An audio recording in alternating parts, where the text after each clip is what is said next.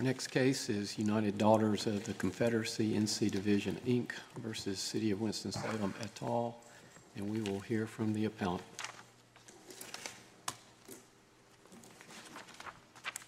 Mr. Chief Justice and Justices of the North Carolina Supreme Court, good afternoon. My name is James A. Davis. I represent the plaintiff in this action, the United Daughters of the Confederacy, the North Carolina Division. At the outset, I'd like to request 10 minutes for rebuttal in this matter. The facts in this case are very straightforward. I will not belabor them. However, at any point if you wish a clarification of a factual point, I'll be more than welcome to respond. The purpose of the Daughters of the Confederacy for, was established for historical, bene- benevolent, memorial, educational, patriotism programs, planned events, and scholarships. On October 4th, 1905, a memorial was for the fallen soldiers of the Confederacy erected on the county square in Forsyth County. The cost of the mo- mon- monument was paid by donations obtained in a campaign conducted by the United Daughters of the Confederacy, the James B. Gordon Chapter Number 211, a subsidiary of the UDC now, uh, NC Division. The Gordon chapter conceived the idea to erect the monument and raise the funds necessary to make it a reality. Are dead. There's no question those fine ladies are well beyond the reach of our hand today. But the chapter and the UDC North Carolina Division survive as a legal entity and has done so for many years. It necessarily follows that the plaintiff, as a corporate entity with, with perpetual existence, has succeeded the interests of the deceased members of the affiliated chapter who were responsible for designing, funding, and erecting the Confederate monument in the first place. On March 18, 2014, the property designated as the historic Forsyth County Courthouse was conveyed to the defendants Winston Courthouse LLC by Forsyth County by a general warranty deed subject to the following exception. Quoting from the deed, except from the sale are the plaques mounted inside the building, time capsules currently buried inside the building, public monuments outside the building on the land. Grantee agrees to execute easements in the form and content that reasonably accepted to both parties to allow grantor to continue access to maintain and/or remove these items from the land at the expense of the grantor.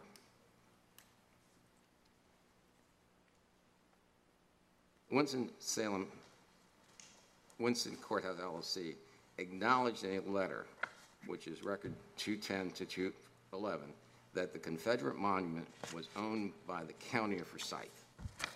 Yet,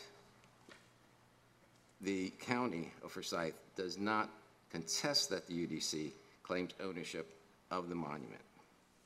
The complaint alleges colorable claims that plaintiffs' members and the affiliate chapters are responsible for funding, erecting the Confederate monument in question. That no government expenses were involved in, in, in the enterprise, and the defendant, Forsyth County, is the owner of the monument. In its present posture, the litigation consists of articulate allegations sufficient to establish standing on the part of the plaintiff to initiate the proceeding and to seek relief while defending itself against the unprovoked threats by, by, pl- against plaintiff by defendant Winston-Salem with the active and ongoing support of the other defendants. Mr. Davis, sorry to interrupt you so early on, but can you point me to what in the complaint, um, I'm looking at the amended complaint in the record, um, alleges um, anything that would give sufficient interest on the part of UDC to qualify for standing? Yes. I, I take it that the courts had a problem with that aspect of the filing.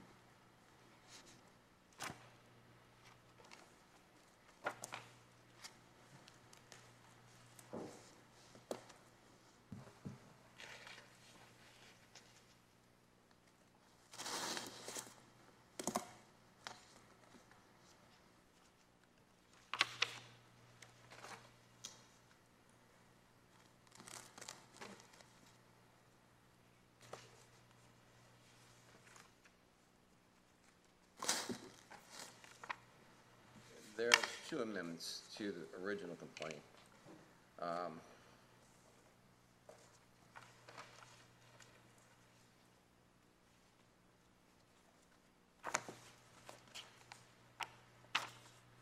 The statement of facts allege, as we stated, that the Daughters of the Confederacy, Gordon Chapter 211, constructed the monies and got permission from the county to establish this monument on county property, Right.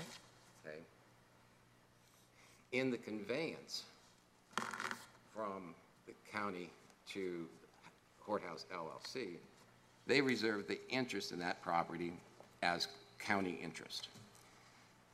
The daughters of the Confederacy have been approached and told that they are owners of this, of this monument and directed to remove it from the premises. Before that could occur, the motion for, for, for um, uh, temporary restraining order was denied, and the motion for preliminary ju- injunction was delayed until such time as the county, city, and Winston Courthouse filed their motions to dismiss. As stated in our complaint,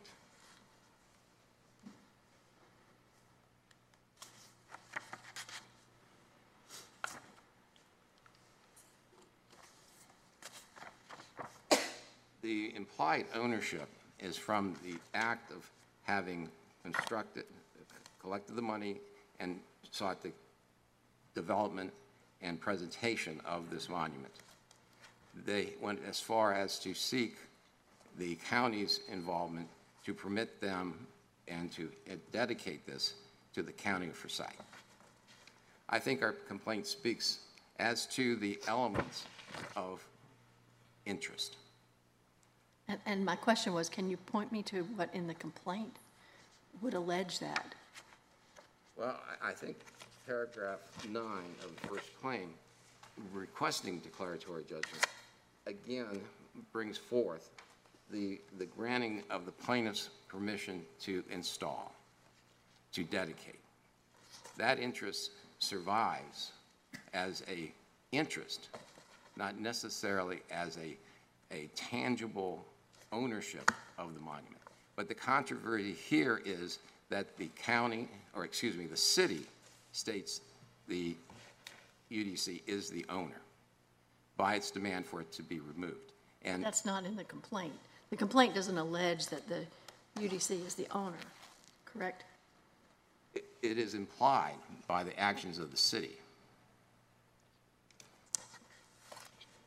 Wh- What, what that a- interest, Okay, on, on page 50 of the record, paragraph 14, on the 31st of December 2018, the city manager, city and mayor caused a letter to the plaintiff stating that they had until January 31st, 2019, to remove the monument from the Liberty and Fourth Street.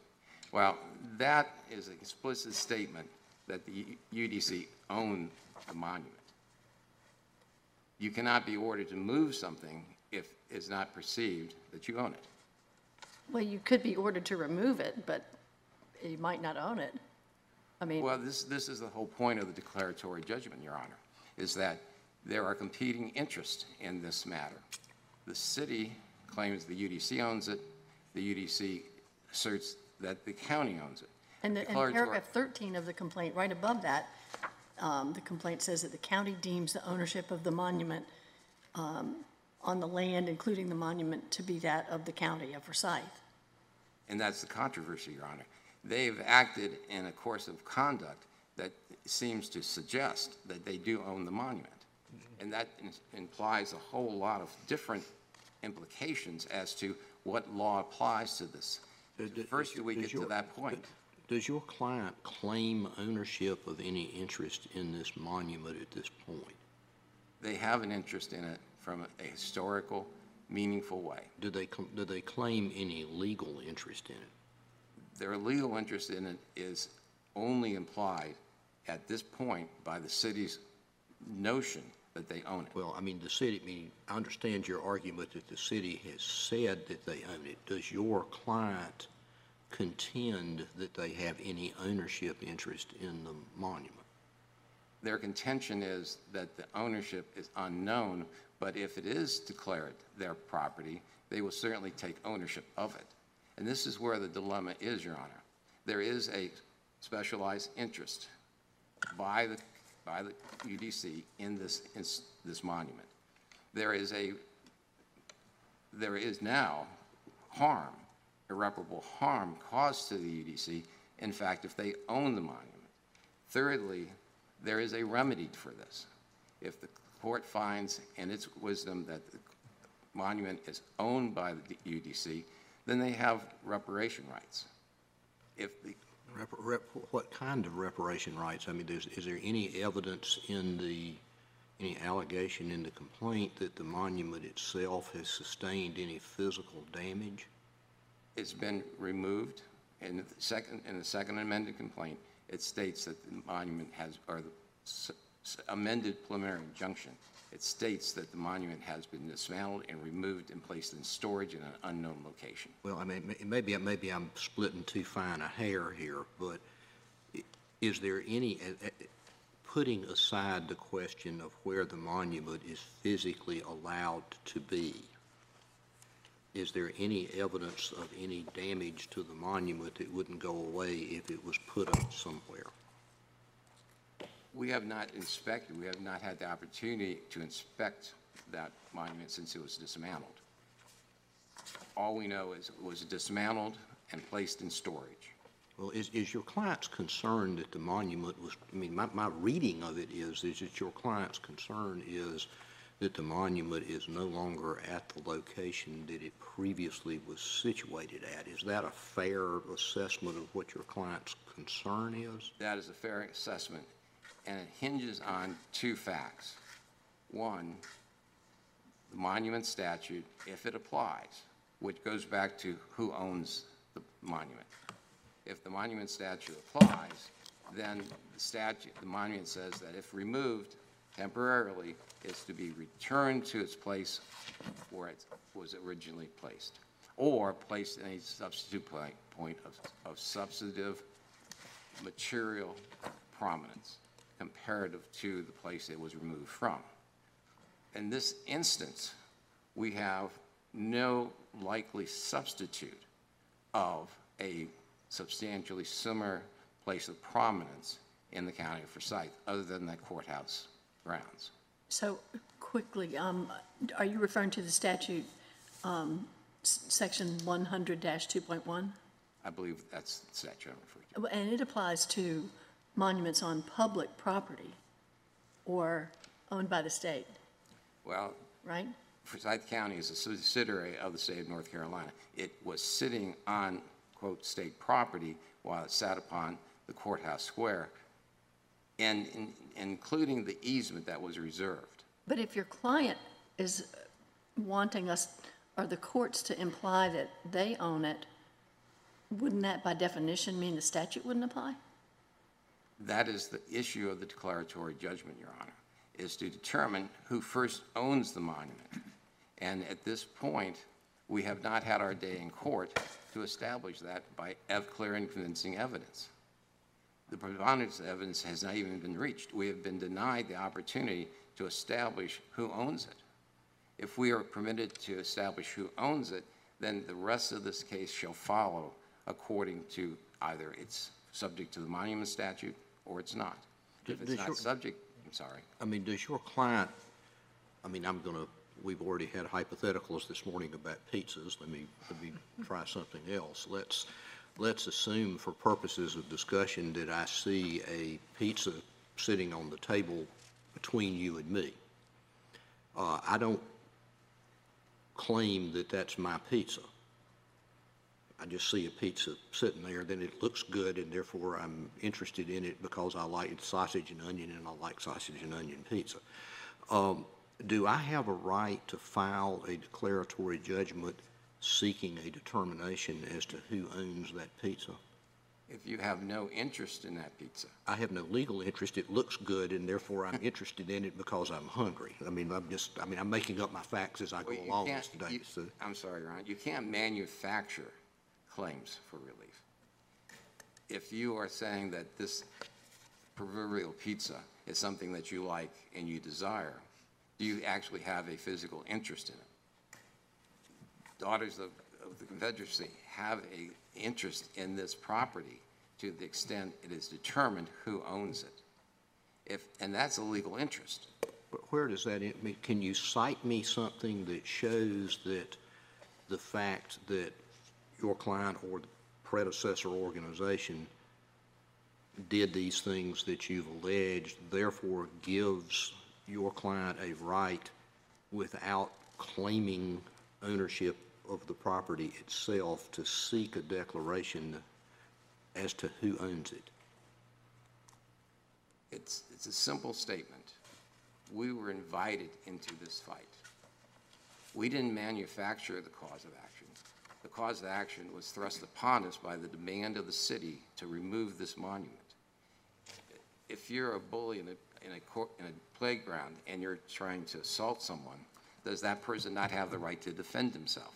And this is the UDC's effort to defend its rights to know whether they have to move the monument or the county owns it.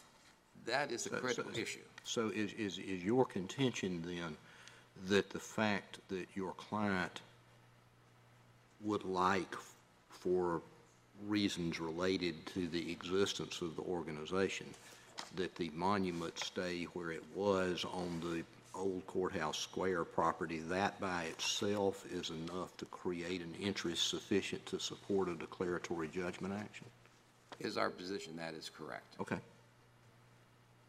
In fact, if you look at the amended preliminary motion for preliminary injunction, it addresses that issue specifically in that the monument had been removed, and our motion for preliminary injunction asked the court to replace it to a place of prominence at the courthouse square. You said you were invited into this fight.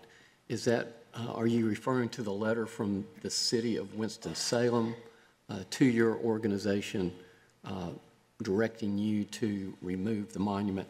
That's exactly right, Your Honor. And so the question then becomes, since the city uh, instructed you to remove, or your organization, uh, to re- uh, to remove the monument, uh, then the question becomes, why did the city do that? And do they believe that your organ, that the organization you represent is actually the owner? And the purpose of your declaratory judgment is to determine, in fact, who the owner is and what ownership responsibilities might flow from that? That's exactly correct. The issue becomes that the city of Winston-Salem acted ultra vires in taking the monument down. There are bases to say that the notice is not sufficient to say you have to take it down. They have to provide a fair hearing for the UDC to come to court and answer the claim that they have to remove it even the abandoned property statute says that if, before property can be declared abandoned and gets to the state, there has to be a judicial process. The city acted without judicial process. They just came in and grabbed the monument and put it in storage, and then asked the court to make us go away, saying that we had not an interest in this property, that we have not a particularized interest, we do not feel irreparable harm, and, and therefore, we should not have a right to stand before this court or any court in the state to seek redress. And there is redress in this. If your client had not received that letter, uh, and uh, then, then the situation would be very different that is presented to us. That is correct, because the monument may well be still standing. The city may have enacted a process under the the statute or the uh, county ordinance or the state provisions for nuisance. A city has the right within a mile of their jurisdiction to seek the removal, revocation, or repair of something that they deem as a nuisance to the public health and safety. There is a network of laws that provide for the proper process. That process was not answered in any way at all. And that, again, goes back to if the city claims that the, the UDC owned the monument, it could not be deemed abandoned if it was established they owned it. It could not be subject to a, a nuisance action without due process. And the city did not engage in due process. If the city engaged in due process and the answers to these questions came as to who owned the monument, then we would be, not be here because at some point before we got to this point in this proceeding, someone would be deemed the owner. And that's critical to determine what laws apply to this monument. We're not saying the city may not own it, or the county may not own it, by their course of conduct. And they're reserving the easement to maintain the monument. That to us is a clear indication that they own it. But What's we your haven't got to that response- point. What's your response to the Court of Appeals position citing its own law, uh, its case law that is rendered, that in order to pursue a declaratory judgment, that the daughters have to show at the very least that it possessed some interest in the statute? By responding to the fight, they expressed that interest in that monument. They said to the city, by this lawsuit, we have an interest in preserving it, but we don't know if we own it. There's a difference in degree of ownership. It's like Webster said in his thesis, a bundle of sticks, that's what property is. And you may have just one piece of that stick missing, and you may not have total title to that property. That's real estate law. But ch- chancery law, tangible personal property law is different. But this is talking about a fixture upon the ground. Well, understanding your position that you, on behalf of the daughters, want to pursue the declaratory judgment in order to help to establish ownership, the Court of Appeals has said the order should be actually reversed and that there needs to be a demonstration of ownership or some possessory interest in order to pursue the declaratory judgment. What's your position on that from the Court of Appeals standpoint? Respectfully, I must refer to Judge Tyson's dissent. His dissent was very clear that the UDC had standing to seek a determination as to who owns this monument. He had at least 10 points in his dissent, of which we're not going to try to get to today, because before this case can ever go in any direction, it first needs to determine who owns the monument. And that was the purpose of the declaratory judgment, is to say from the court, Mr. City, Mr. County, Ms. UDC, one of you owns this. And if you own it, then the rights that flow from that ownership is what next comes in a determination of what happens to this monument. The Court of Appeals cited its rendition of an opinion in a case, Beachcomber Property LLC versus Station One Incorporated, uh, for that position, and I'm quoting from the opinion, quote, "The mere filing of a declaratory judgment is not sufficient on its own to grant a plaintiff standing," unquote. Are you asking this court to overturn Beachcomber Property LLC? Not at all, Your Honor, because we didn't file this action merely. We responded to a, a, a clear and present attack. That attack was by the city of Winston-Salem saying, you own this item, and we want you to do something with it. Well, our response to that is, well, let's see if we own it. Because you say we do, we have an interest in it, but that, like a bundle of sticks, we don't have all the sticks in that bundle. We have maybe one, and that's a historical preservation interest in the value of that monument. You can't define interest in a, in a fixture by only one measure. You can measure it in many ways.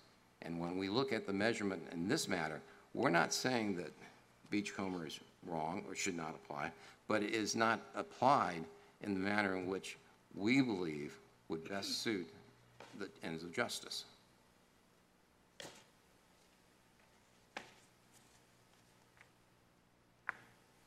I'm going to have to reserve the last five minutes of my argument for rebuttal. I thank you very much for your time. If you have any questions, certainly I'll take. them. Thank you, counsel. We'll hear from the appellees.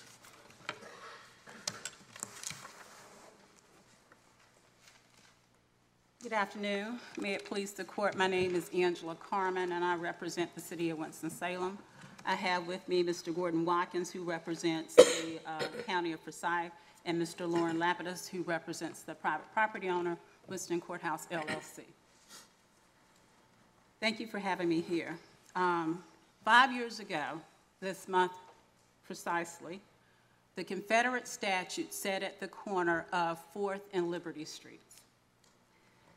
On that particular day, it was vandalized. It was spray painted with the word shame. The city of Winston-Salem immediately responded and remove the word shame and ask for calm and peace in the city of Winston-Salem because that fell on the heels of the incident that occurred in Charlottesville, Virginia, that resulted in the death of a young lady.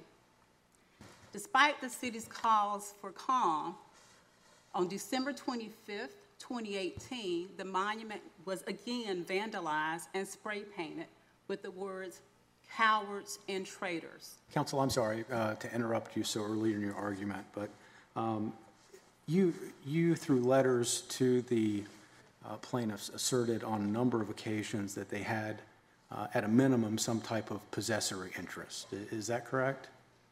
Your Honor, what we actually asserted was that there were claims of ownership by the UDC, and the reason we asserted that is because in 2012 and 2013, when there was an effort, or at least a comment by the then, then Walter Marshall, who was a commissioner, Forsyth County Commissioner, about removing the monument, there were claims of ownership by the UDC. The city never said or disputed those claims of ownership, so that's why the letter says claims of ownership by the UDC. The city never disputed that, nor did it ever say, in fact, that the UDC owned that monument. Well, coun- counsel, on uh, page 110 of the record, you indicate that the Confederate statue is privately owned. That's a letter dated January 30th.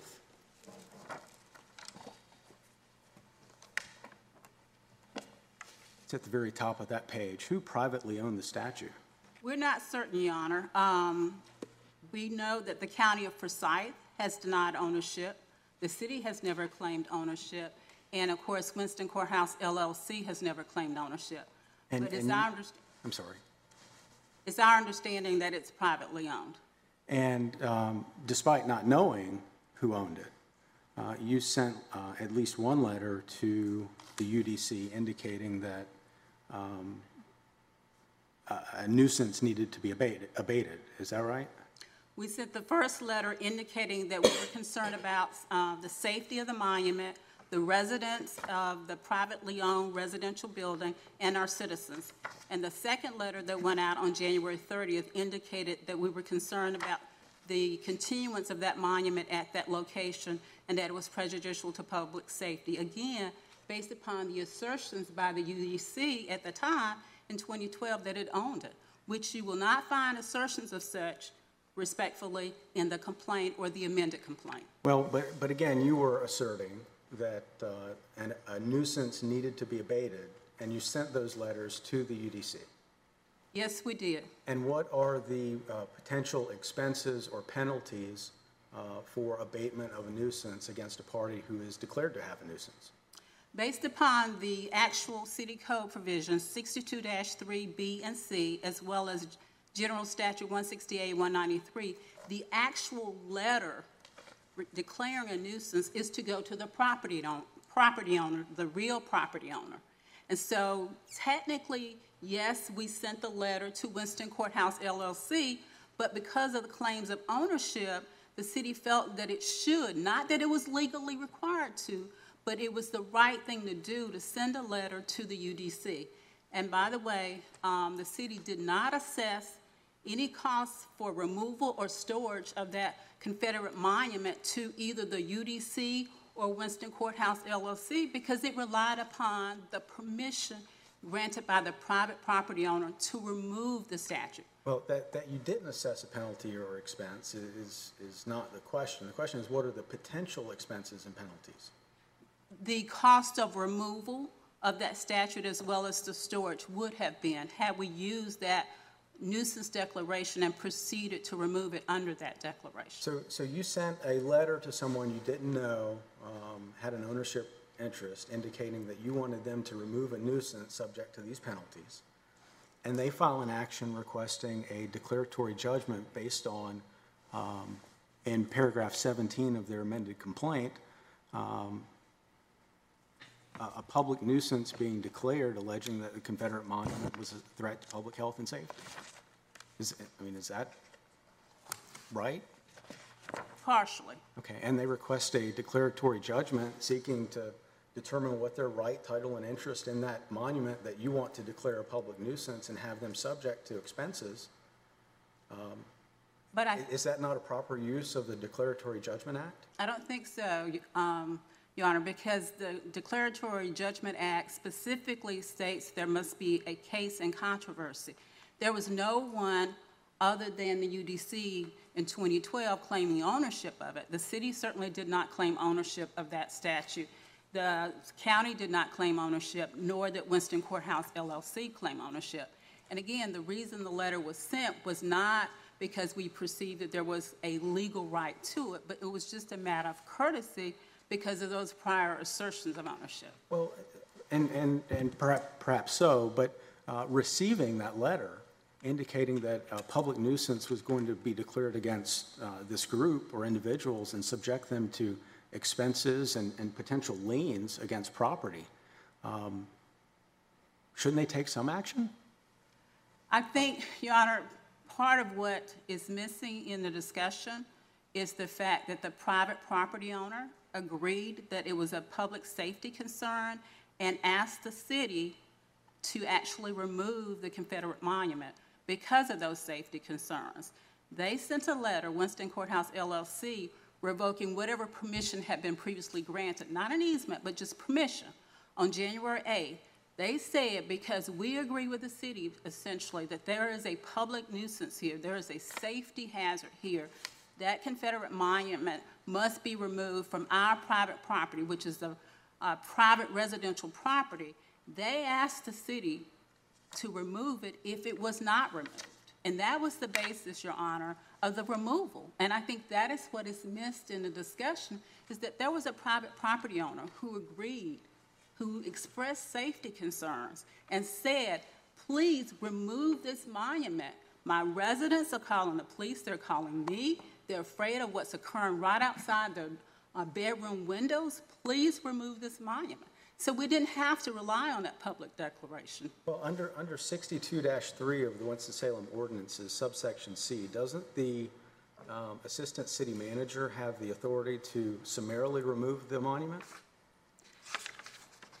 He does, but So the- what was the purpose of the notification by letter to the UDC then? I think, given the situation, Your Honor, um, again, sometimes a municipality does what is not only legally right, but is correct from the standpoint of being appropriate. And I think the city felt that before it removed the monument, it should let everyone know what was going to happen, because had it not provided any kind of notice to anyone, including the landowner, as well as the UDC, based upon prior assertions of ownership, the city would have been subject to claims of not being transparent, not uh, letting the public know what was going to happen. And so it's that narrative, quite honestly, I think the city wanted to avoid and be, quite frankly, honest about what was going to take place. And yes, while it does say summarily, the city has always worked with the private property owner under that uh, code provision, as well as general statute, in cooperation to take care of the nuisance. Thank you. So Yeah. with, with all, um, I don't, I don't know, this is probably sort of a hypothetical, so I apologize for that.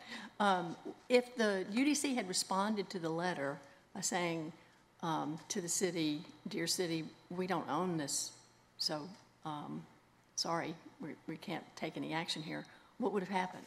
The city, again, in cooperation with the private property owner who said, we share your safety concerns, please remove the statute. We would have removed the statute, which, by the way, has not been destroyed. The city placed the statute, the Confederate statute, in storage for preservation and has said, find a place where it will not be prejudicial to public safety, and we will erect the monument at no cost to anyone. The city will bear that expense. And even today, the city is willing to do that because we understand there are citizens in Winston-Salem who value that statute, and we want to put it up somewhere where it's safe. I- I realize you may be getting to this, so I apologize if I'm jumping too far ahead. But I want to make sure I understand your position with regard to what I believe I heard the plaintiffs to be asserting, and that is um, that it's important to determine who owns the statute because it, that determines what law applies, and that if Forsyth County owns the statute, uh, I understand their contention to be that then this statute 100-2.1A, which um, says that a monument, memorial, or work of art owned by the state may not be removed, um, that if the county owns it, then this provision actually applies. Do you agree with that position? I do not. Um, I think that general statute in first, uh, paragraph A indicates if it's owned by the state. Then paragraph B applies if it's on public property. But if it's a public monument on public property, I believe this general statute applies. But if you look at C exceptions, there is an exception when there is a privately owned monument on public property. And again, the arrangement here was for that monument to be there with permission only, and so that permission has been revoked. So I don't believe the general statute that he's referenced applies. Well, and, and that was going to be my follow-up, was if it is not owned by the state, but it is on private property, does this statute apply? I, I don't think it does. I don't think it does. And aren't those questions to be determined by a court? The ownership, uh, uh, is the easement adequate? Uh, There's the allegation that the county uh, asked that the courthouse and the, uh, apparently the monuments there be placed on the National uh, uh, Historic Register, uh, which it was. Um, Isn't ownership, despite the disclaimers, uh, as well as what law applies and how, aren't those all questions to be determined by the court? I think so if in fact you plead, in your pleadings, your complaint or amended complaint, an ownership interest. There is no, absolutely no claim of ownership by the UDC in the complaint or amended complaint, despite having made assertions of that in 2012. And there's no case or controversy on the Declaratory Judgment Act if the own, if this county, the city, and Winston Courthouse LLC are not claiming ownership. So I think The- it has to be properly before the court, which I don't think this case is. Is anyone claiming ownership of the monument in this lawsuit? Not in the lawsuit. That's why I don't think it's properly before the court. Well, that, that's, that's the purpose of the lawsuit, and the, the big question, it seems to me, is, is the fact that um, there was uh, the letter uh, sent to UDC saying uh, you could be liable for the removal, or you should remove, or whatever the language was. Um, The question is, is that adequate to present uh, UDC with uh, the ability to go to the court and say, court, we don't want to be held responsible for any uh, potential damages from uh, uh, this alleged nuisance. Um, And we want to know who the owner is. I- uh, Why is that not sufficient, excuse me, to create standing? I don't think sending a letter um, to someone who now is not claiming ownership creates um, standing or creates ownership. Again, the letter was sent because of prior claims in the newspaper of ownership. And under the statute and under the city code, that does not require or mandate a letter be sent. It was just simply sent as a matter of courtesy. So if Um, the so if citizen, you- excuse me, go ahead. If you send a letter to someone and they don't own it, it doesn't mean that the letter has in fact granted them ownership. No, but it does mean that there's potential liability until they get established by a court that they don't own it. For example, if a citizen here in Raleigh gets a letter from the city of Raleigh saying, oh, by the way, this uh, creates a nuisance and you need to, to move it, or else, uh, that citizen can say, well, I don't own it. Well, what if the city doesn't accept that? What if the city continues to believe the citizen does? Well, it seems to me the citizen uh, potentially should be able to go and get whatever responsibility that might be determined by a court. Why wouldn't that apply here? Because you have an intervening factor here, Your Honor. You have a private property owner who, and it's a property owner of a private residential building, who said to the city of Winston-Salem, I have sent a letter, again, based upon assertions of ownership by the UDC, saying this statute needs to be removed because my residents are afraid of what is occurring.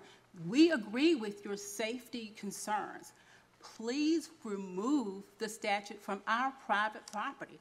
And there's nothing that precludes a city from relying upon that request of the private property owner who agrees that there's safety concerns and the statute should be removed. And I think that intervening factor, which is what the city relied upon, makes it different.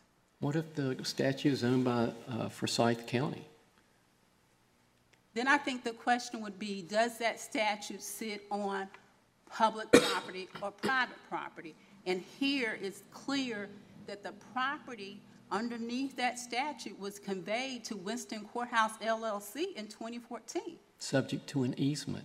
That And the eas- easement then, it would seem to me, would be up to a court to determine what easement, whether, whether the, the uh, easement creates public uh, property underneath the statute.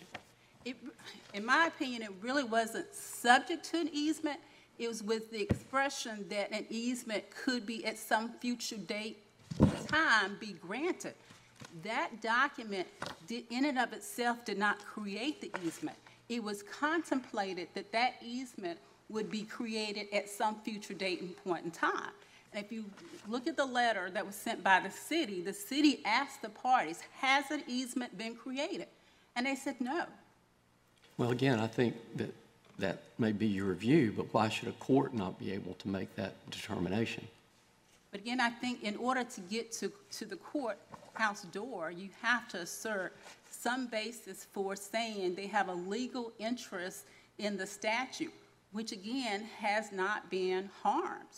If anything, it's been preserved. I mean, I mean, to, to go to the, the- the chief's hypothetical for a second, has, my understanding is that in order to get a, to obtain, seek and obtain a declaratory judgment, you have to have an adverse, you actually have, an- have to have some kind of an actual adverse controversy. That's correct, Your Honor. Has any, in, in the, the chief's question asked about the potential that the UDC would be held responsible for costs associated with the monument in some respect, as- at least if I understood his question correctly, and he'll correct me if I'm wrong about that. But has there been any claim that the UDC bears any liability for anything arising out of the statute, of, of, of- the statute? Thank you for that question.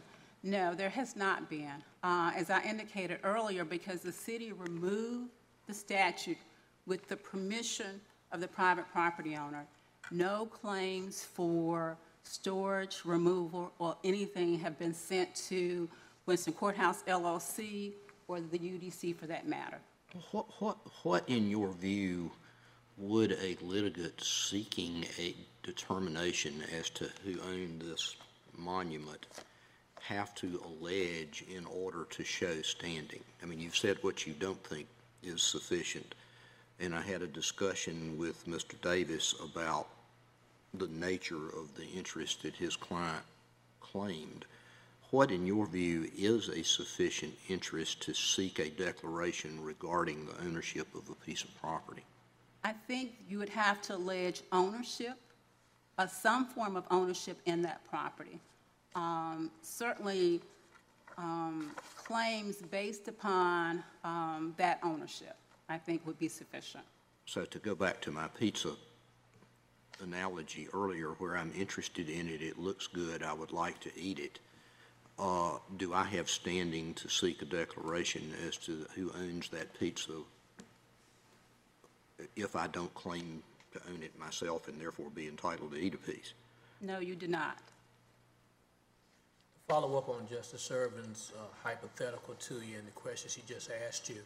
Uh, The Court of Appeals in this case uh, has cited appellate case law as precedent to say that to establish standing for such actions as bringing a declaratory judgment that a plaintiff situated as the daughters here must demonstrate three things, and the first of those three things is injury in fact.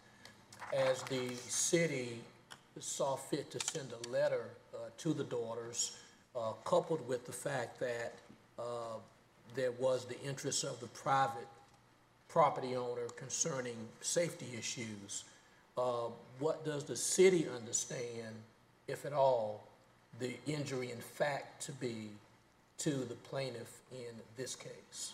I don't think there's been an injury, Your Honor. I think that is part of why we're here, um, saying that there's no injury, there's been no claim of ownership, there's been no injury to the property itself, it's in storage. If anything, we've protected it so it can be erected on private property with the permission of the private uh, property owner, so it can be enjoyed by um, other individuals who um, enjoy seeing such monuments. So in being motivated to send a letter uh, to the plaintiff here, the petitioner here, uh, was there any determination made by the city or any of the other defendants, uh, to your knowledge, in responding to the daughters that there was an identifiable injury in fact as required by the case law in order to establish standing to bring an action such as a declaratory judgment? We looked at the uh, records as best we could to determine the ownership, and again, relied upon what they had asserted. But we also looked at whether or not the statute, by being removed and placed in storage could- until it could be found uh, to rest at a proper place, whether or not that constituted harm, and determined that does, that does not constitute harm. And if I may, uh, I I appreciate all the questions, but I'd like to yield the remaining time to my co-defendants, appellees, if I may. Thank you.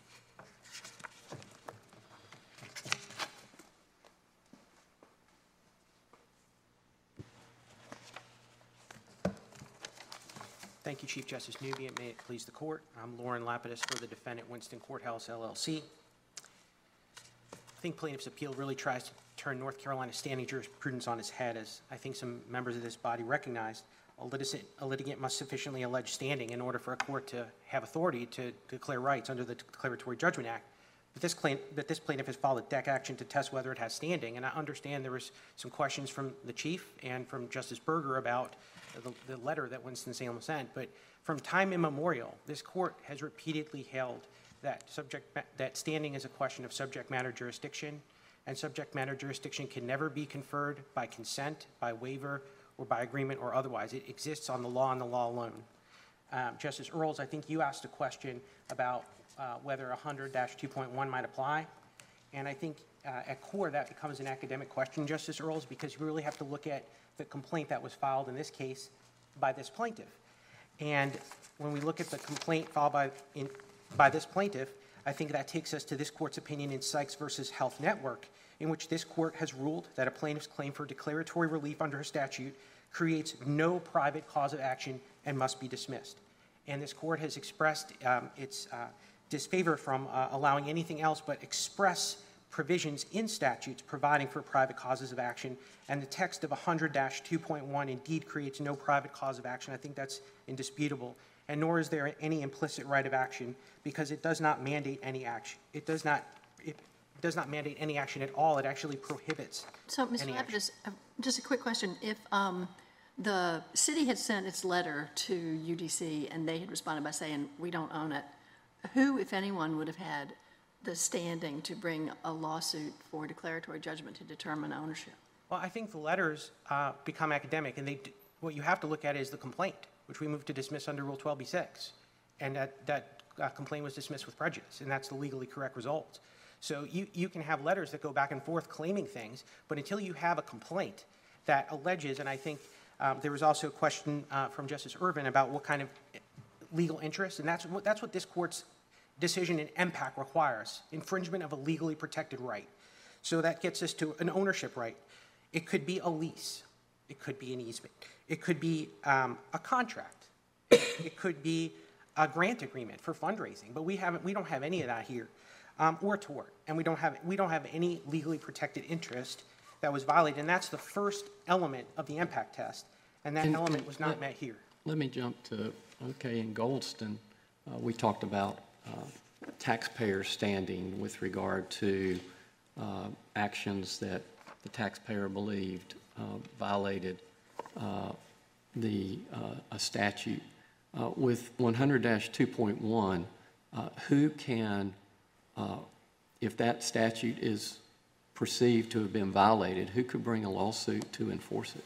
Uh, I believe, just, Chief Justice Newby, that that, um, any implicit right of action in that statute would inure to the North Carolina Department of Natural and Cultural Resources. Uh, But But they- certainly not but this they potentially would be the ones who would violate it.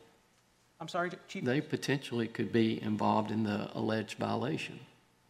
Well, um, if, if the, um, the State Department feels like it has a standing interest, it could try to seek a declaratory judgment if it, if it wants to. But I think what you have here is you have uh, a complaint that was filed where the first element of the EMPAC test wasn't met. There's been no allegation, sufficient allegation of any legal infringement of any legal right. And I think what we have here really is where plaintiff has alleged nothing more than, uh, you know, a historical affinity or a deep nostalgic attachment for Confederate artifacts um, from many years ago. Um, But there's no infringement of any legal right. And courthouses in this state should be left only for those real party interests who can allege an actual legal injury under EMPAC. Um, This plaintiff essentially asks this court uh, to be, uh, authorize the trial courts to be turned into advisory opinion and heart bomb bureaus, contrary to EMPAC. But that infringement of a legal right is necessary, and in my remaining two minutes and 55 seconds, I defer to my colleague, Mr. Watkins, for the county of Forsyth. Uh, Thank you. Uh, My name is Gordon Watkins, Forsyth County Attorney. I'll just very quickly uh, state, I appreciate the questions that are been asked.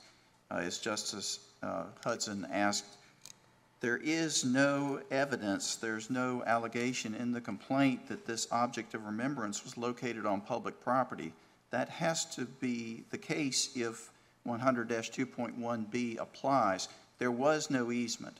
There was language about the parties contemplating an easement, but there never was one executed.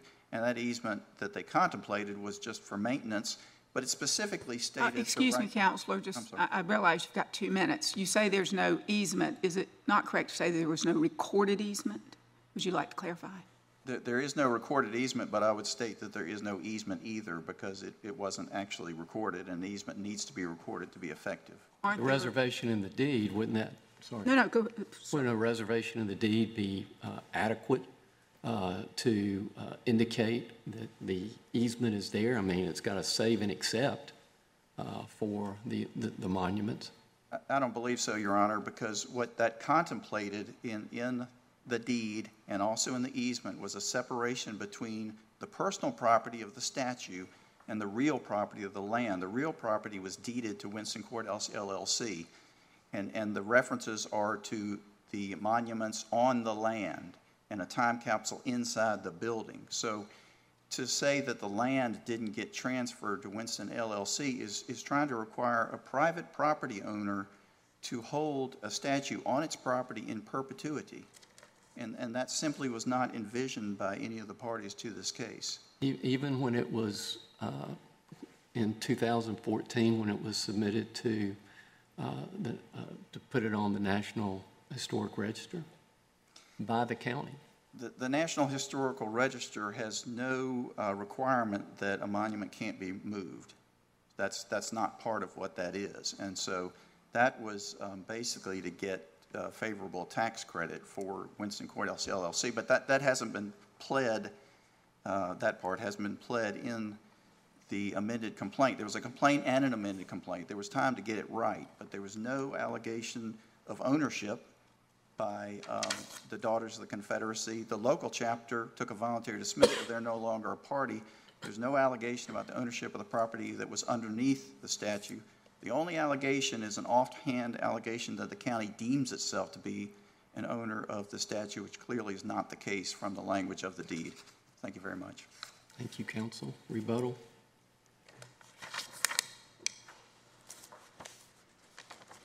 First and foremost, I think the writing of the exception is chargeable to the county. You must stand up to what you write. You can't then later say, oh, no, I didn't mean this. The language of that exception in the deed is clear and concise. You can't It- it- Mr. Mr. Davis, just to make sure I'm following you, is it your, where is it alleged in the amended complaint that the county wrote the exception as compared to it having been mutually agreed upon between the parties? I'm sorry, Your Honor, I'm not quite. I said, where, where, you, you said that the county drafted the exception. Where- Where, where, is that, a- is that alleged in the amended complaint? Well, The amended complaint incorporated the original complaint, Your Honor. We did not exclude the allegations of the original complaint from, from the amended complaint. That was not our intent in, in amending the Does it say that anywhere in the amended complaint? Your Honor, Go, go ahead, Mr. Davis, I don't want to take up what's left of your time. but a controversy arises when someone says, you're going to do this or you're going to seek penalties. In that letter from the county, or from the city, it was very clear that you had to do something, or we're going to take an action. And that action will result in, in something. That something could have been a levy of cost, expense. So there is a actual controversy existing as to what would happen if the city deemed, if the UDC deemed it owned the property. But they haven't uh, actually levied those penalties or costs at this point? Is that right? That's right, but at the same time, Your Honor, nothing says they won't, because there is no determination as to who owns it. That statute may lie in perpetuity in this warehouse, costing the taxpayers. It's a cost, the taxpayers are paying it. I mean, a taxpayer could bring an action again regarding this monument to determine why the county taxpayers should have to pay for the storage and maintenance of this monument in storage. It's a circular argument in many ways, but the end argument is we need to determine who owns it and who has the right to do what should be done with it at some point in time. Well, doesn't the plaintiff have the burden of showing or alleging in the complaint a sufficient legal interest to qualify it for standing? I think in our state, we give a notice pleading. Our notice in this case was the, the letter sent by the count, by the city saying, you own it, you move it. That is sufficient to me in pleading a notice to the city that allegedly we own it. If the city didn't think we owned it, why would they send us a letter? I don't buy the courtesy or goodwill and all this. They wanted somebody to move that monument, and they didn't want to have to pay for it. Well, the complaint could have said, upon information and belief, and on that letter, um, it appears that UDC owns this, but it didn't, did it? I think it's implicit in the paragraph addressing the letter from the city. We are entitled to plead a notice. We cannot, we need not be exact. The trial court and the evidence presented at trial is the determining factor as to what the outcome of this case is. There is a controversy. The interest of the UDC has been expressed in receipt of that letter. We asked for another 30 days to respond to that letter. They said, no, we're not going to give you 30 days, it's just going to come down. Now, as to the nuisance issue, let me address that particularly. There was no showing that a imminent threat existed. There was two acts of vandalism, but nowhere in the record is it reflected that there was any acts of violence towards individuals or any other property. The, it is a fallacy for the city to say that all these issues came up and they had the right by statute, by ordinance, to remove it. There is a proper procedure for notice, hearing, and determination by the court if a public nuisance exists. Thank you very much for your time. I appreciate the opportunity to be present. Thank you, counsel. Mr. Clerk.